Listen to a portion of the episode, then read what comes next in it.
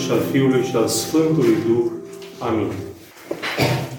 Și își bătea pieptul zicând, Dumnezeule, milostiv fi mie păcătosului.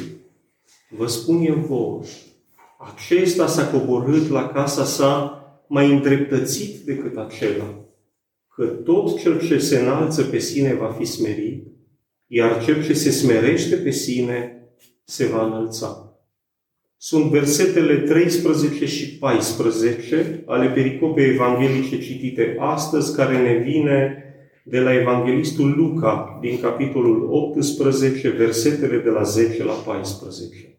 Ne aflăm astăzi în Duminica a 33-a după Rusalii și totodată la, la un punct de, de inflexiune, la o bornă în slujirea liturgică de peste an.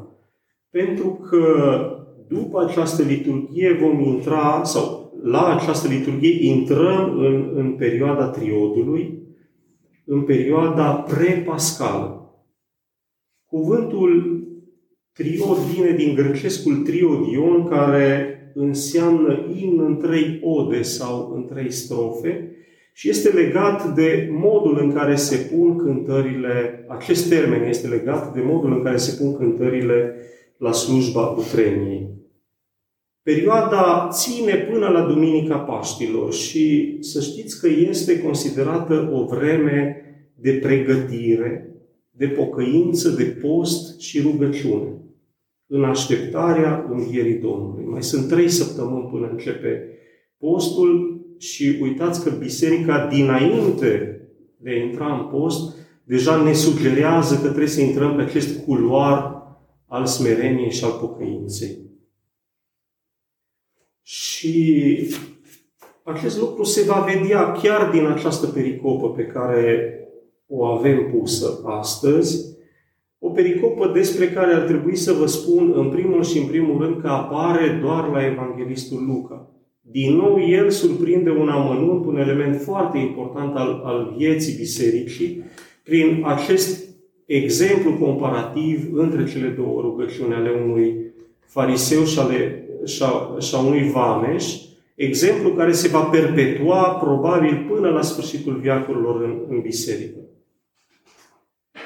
Din punct de vedere al timpului și spațiului, avem așa, timpul ne aflăm spre finalul activității pământești a Domnului, atunci când El călătorea, cum vă spusesem în urmă cu câteva săptămâni, din Galileea prin Ierihon spre Ierusalim pentru a, a înfrunta pe farisei și pentru a fi răstignit în cele din urmă pe cruce.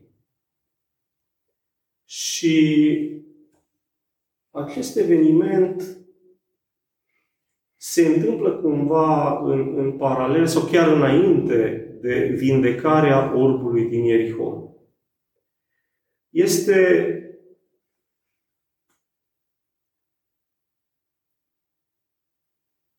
extrem de important faptul că în capitolul 19 are, imediat următor acestui capitol, are loc în Ierihon vindecarea mai marelui vameșilor pe nume Zahel.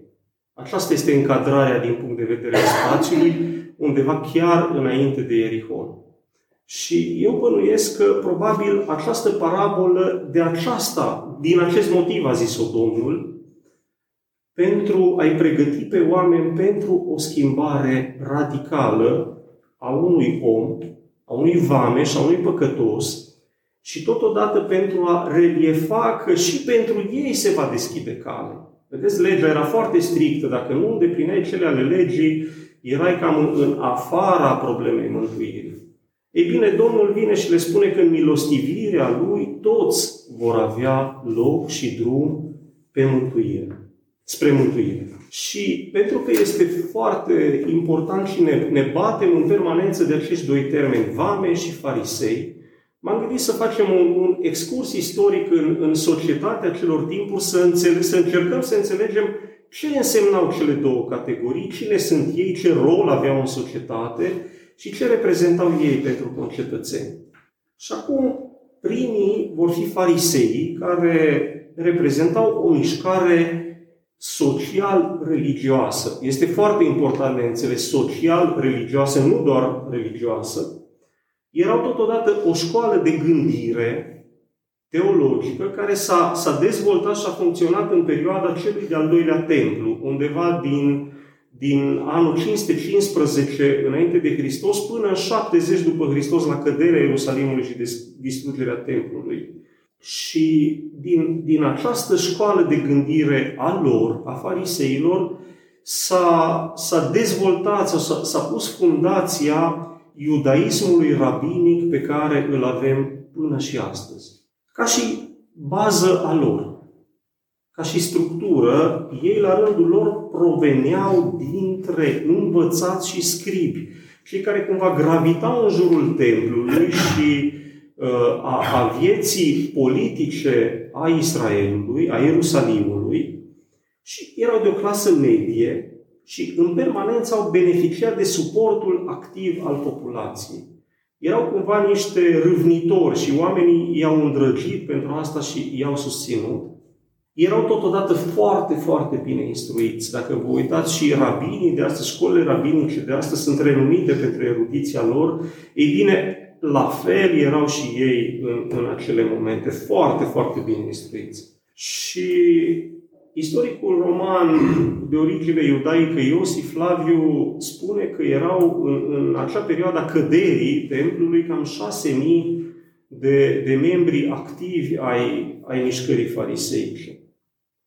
Etimologic, acest cuvânt fariseu s-ar traduce prin pus deoparte sau separat, pus deoparte de față de străini, care sunt păgâni în, în concepția iudaică, pus deoparte chiar și față de evrei nereligioși. Implicit, să știți că se poate chiar subînțelege, nu doar înțelege că erau conservatori, că erau rigizi și am putea spune, poate într-un termen mai apropiat de noi, erau puritani. Adică ei erau de o parte, erau crema, spuma cumva religioasă a poporului ales, și, dar erau, se diferențiau, se extrăgeau dintre ceilalți, nu încercau cumva să înglobeze, să, să-i ajute pe ceilalți să, să progreseze pe calea spirituală, ci ei se, se retrăseseră în, în bula lor de spiritualitate pură și curată. Erau ca o a doua observație acestei zile complet opus saducheilor. Saducheii de care iar ați auzit în Scripturi erau uh, casta preoțească care sluja templului, deci uh, preoții aparțineau uh, în marea majoritate a lor uh, castei saducheilor și totodată era o, o castă conducătoare regală a lui Israel. Deci ei reprezentau, am putea spune fără să greșim, în alta societate, atât din punct de vedere religios, cât și politic, a Ierusalimului din acel moment. Erau bogați, implicit, și uh, pe, pe parcursul istoriei lor au fost tot timpul apropiați de conducerea externă a țării, atât de, de perioada elenistică în care urmașii lui Macedon dominau zona, cât și ulterior față de puterea conducătoare romană. Din punct de vedere al activității lor, ei au, au cumva au condus în perioada 200 înainte de Hristos, 70 după Hristos la, la căderea templului. Și din acest motiv al apropierii lor și totodată al corupției pe care la un moment dat bogăția reușește să, să o insinueze, sau prea multă bogăție, ei erau considerați compromiși de către popor. Și acesta este un motiv pentru care poporul era apropiat și sprijinea pe farisei. Acum, vameșii, cealaltă parte, cealaltă partidă importantă a Evangheliei de astăzi, a pericopei de astăzi, erau colectorii de impozite ai stăpânirii romane în acel moment, și această castă era o adevărată castă a colectorilor de impozite, apare pentru prima dată uh, cel puțin la nivelul Imperiului Roman, în, în capitală, în Roma, în anul 200, 212 înainte de Hristos. Și să știți că ei erau mai mult niște externi. Erau un serviciu externalizat, nu erau angajați ai, ai statului roman, ci erau cumva uh, persoane private care îndeplineau această funcție de colectare a, a impozitelor. Implicit, nefiind uh, angajații statului, ajungeau ca în final să se dea la, să se dedea la abuzuri, la nedreptăți, la excese de zel în colectarea taxelor, în delapidări. Până la urmă, serviciul lor era o sursă a, a venitului lor și nu prea se dădeau înlături în, în a spori averile. Din acest motiv, inclusiv în Roma, ei erau foarte urâți. Nu, nu era o, o, un sector în care să, să fie onorabil să lucrezi, cu atât mai mult, gândiți-vă când uh, acest serviciu activa în, în alte zone, în afara capitalei sau chiar în afara Italiei. În Israel, ei erau și probabil și în alte zone erau localni și pentru că trebuia să cunoască zona, trebuia să cunoască oamenii, pentru a putea colecta dările cumva după măsura dorită de ei. Nu cumva să fie păcălit statul roman că cineva își ascunde averile sau bogăția. Și putem spune fără să greșim că în ochii concetățenilor lor erau văzuți ca și niște colaboraționiști. Iar uh, pentru că lucrau cu puterea străină, jegmăneau proprii cetățeni și este limpede că nimeni nu poate îndrăgi o astfel de, de atitudine. În primul rând, cea de colaborare cu un cotropitor și, în al doilea rând, de, de jegmănire a concetățenilor. În ochii conservatorilor religioși, cum erau farisei, aceștia erau văzuți de-a dreptul spurcați. Pentru că lucrau sâmbăta, statul roman le cerea să lucreze și sâmbăta, pentru că interacționau permanență cu străinii pe problemele de serviciu, pentru că mâncau împreună cu ei, era complet interzis, toate acestea erau complet interzise de legea lui Moise și practic erau un, o categorie cu totul și cu totul disprețuită de, de către farisei. Practic, această Evanghelie ne, ne pune în, în față două extreme ale societății iudaice. Și acum ne vom opri asupra rugăciunii. Cea care probabil tot timpul, dar astăzi mai ales, separă apele și destinele. Și aici o face într-un mod surprinzător. Și unii și alții se întâlnesc în templu prin, uh, prin cei doi, prin cele două personaje ale, ale parabolei. De o parte îl avem pe religiosul fariseu, legalist. Și el spune că se ruga, postea, dădea zeciuială. Și pe de altă parte îl avem pe cel mai urât dintre pământeni, ca să-l parafrazăm pe Marin Preda. Și observăm că ei procedează extrem de diferit.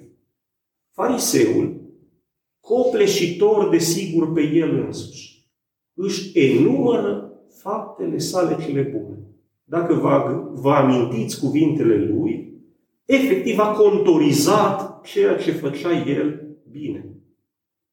Și nu se mulțumește doar cu această atitudine care este evident discutabilă și pe plan lumesc când te duci în fața poate unui superior, dar aminte pe plan spiritual când te duci în fața unui Dumnezeu. Nu se mulțumește doar cu asta, ci îl umilește pe Vameș. Adică îl vede acolo și îl vede împreună cu el în templu și probabil din disprețul real pe care îl simțea, ajunge să-l umilească pe Vameș înaintea lui Dumnezeu și spune, uite-te, e un ticălos, e un nu face nimic. Cam asta era ceea ce transmitea el. Adică era nici măcar din punctul de vedere acel vameș nu avea ce să caute în, în templu, neașteptând nicio clipă judecata stăpânului templului. El însuși se erigează pe el în judecător al tuturor celor care erau acolo, prin, cumva reprezentați prin acest vameș. Și Sfântul Vasile cel Mare ne spune că exact asta l-a pierdut pe el în ochii Domnului, această suficiență, această aroganță, această semeție care nici măcar lui Dumnezeu nu mai dădea dreptul să ia decizii, ci el însuși le lua. De cealaltă parte, Vameșul alege foarte, foarte inteligent. Și eu bănuiesc că el se simțea bolnav. Știa că este, sufletește, știa că este greșit ceea ce face. Întotdeauna conștiința ne avertizează, nu este bine ceea ce faci. Dacă cei din jurul nostru tac, dacă pietrile la un moment dat ar tăcea, că și ele pot vorbi, conștiința să știți că nu va tăcea niciodată. Și alege exact acest lucru, să o deschidă înaintea Domnului.